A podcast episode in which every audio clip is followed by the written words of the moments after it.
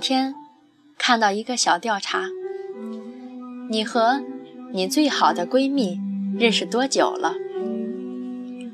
我问 C C 的时候，我俩正守着八个小时的时差视频，她正抱着 iPad 追剧，抬头看了我一眼，思考两秒钟说：“嗯，六七八九年了吧。”挂了视频，我细数了一下，我们好像认识六年多了，但却好像已经陪伴彼此走完了好几十年。几个月前，在机场送 C C，他要去英国留学。我一直觉得，像我泪点这么低的人，那天。一定会哭得很惨。结果那天在机场，我比任何时候都冷静。我们俩像往常一样拥抱道别，他嘱咐我在家好好照顾自己。我唠叨着到那边别忘记想我。走之前的那个晚上，我们俩去大排档。吃羊肉串喝酒，喝多的时候，冲着对方喊：“终于走了，我每天烦死你了。”但，在离别的一瞬间，我们比任何时候都舍不得对方转身。他走了之后，我们的合租房空空荡荡的。我收起床上的一个枕头，以后。用不到两个了。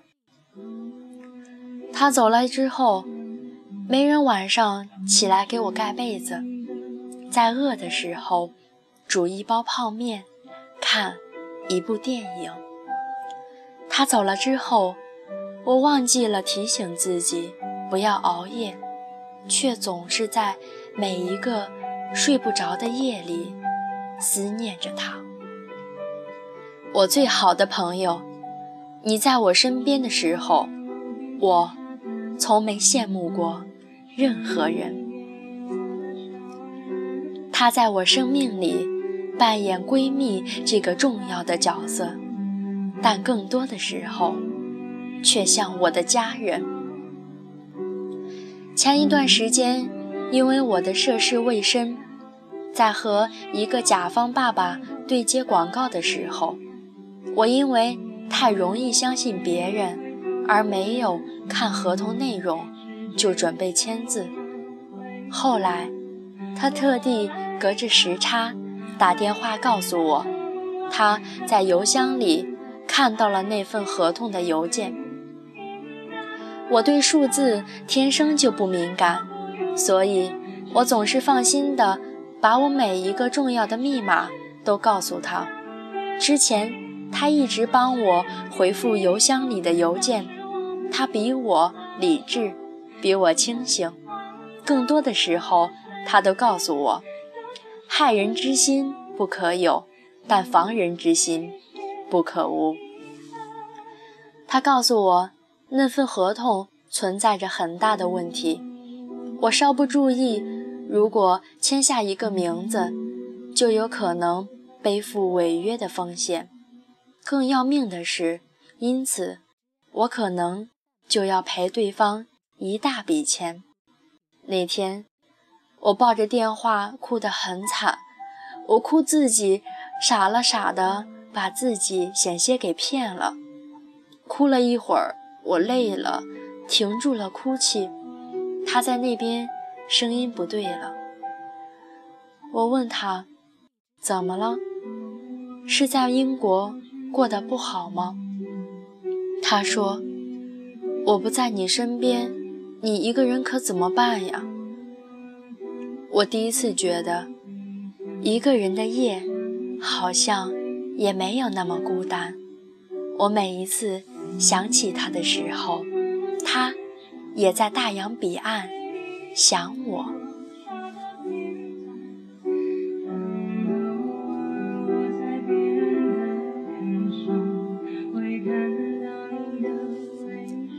不知道你们有没有这种情况？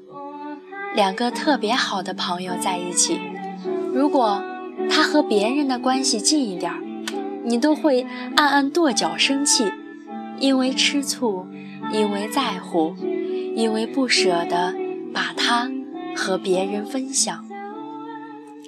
人家说男女朋友之间会吃醋，可是吃醋这件事儿，真的不仅仅是男女朋友之间。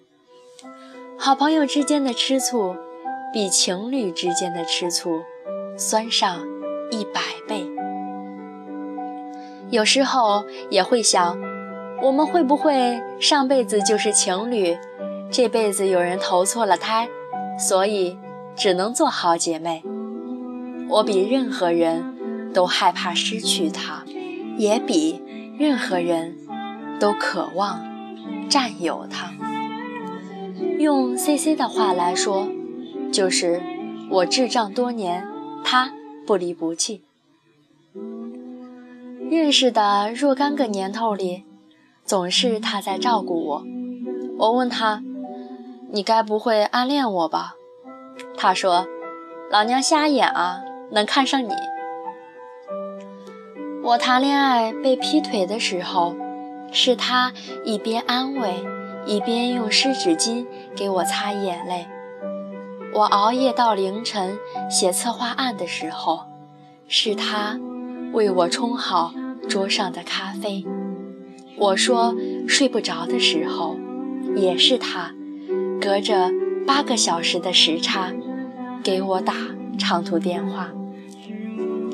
即便有天我变得一无所有，他也会是我。最后的一件行李。那些生命里的人来人往，其实都是人生的匆匆过客。可是，就有那么一个人，会在我们心里拿下终身的免费居住权。大多数友情就像登山，我们从同一点出发。而在这个不断登攀的过程中，我们会选择不同的路。可是，当我们爬上山顶的时候，就会发现，原来你也在这里。爱情不应该是我们生命中唯一的旋律。我们终将等到可以白头偕老的那个人。可是。好朋友，就像是大浪淘沙一样，千帆过尽，也不一定能找到那个一生都能懂你的知己。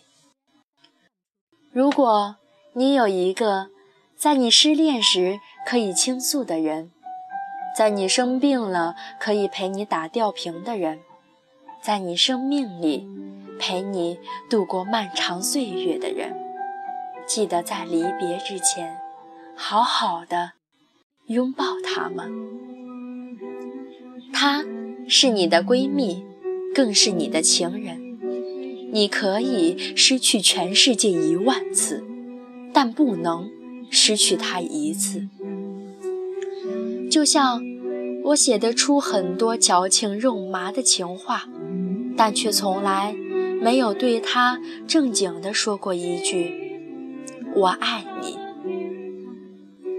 如果现在我能对他说一句话，我只想说八个字：山穷水尽，有你足矣。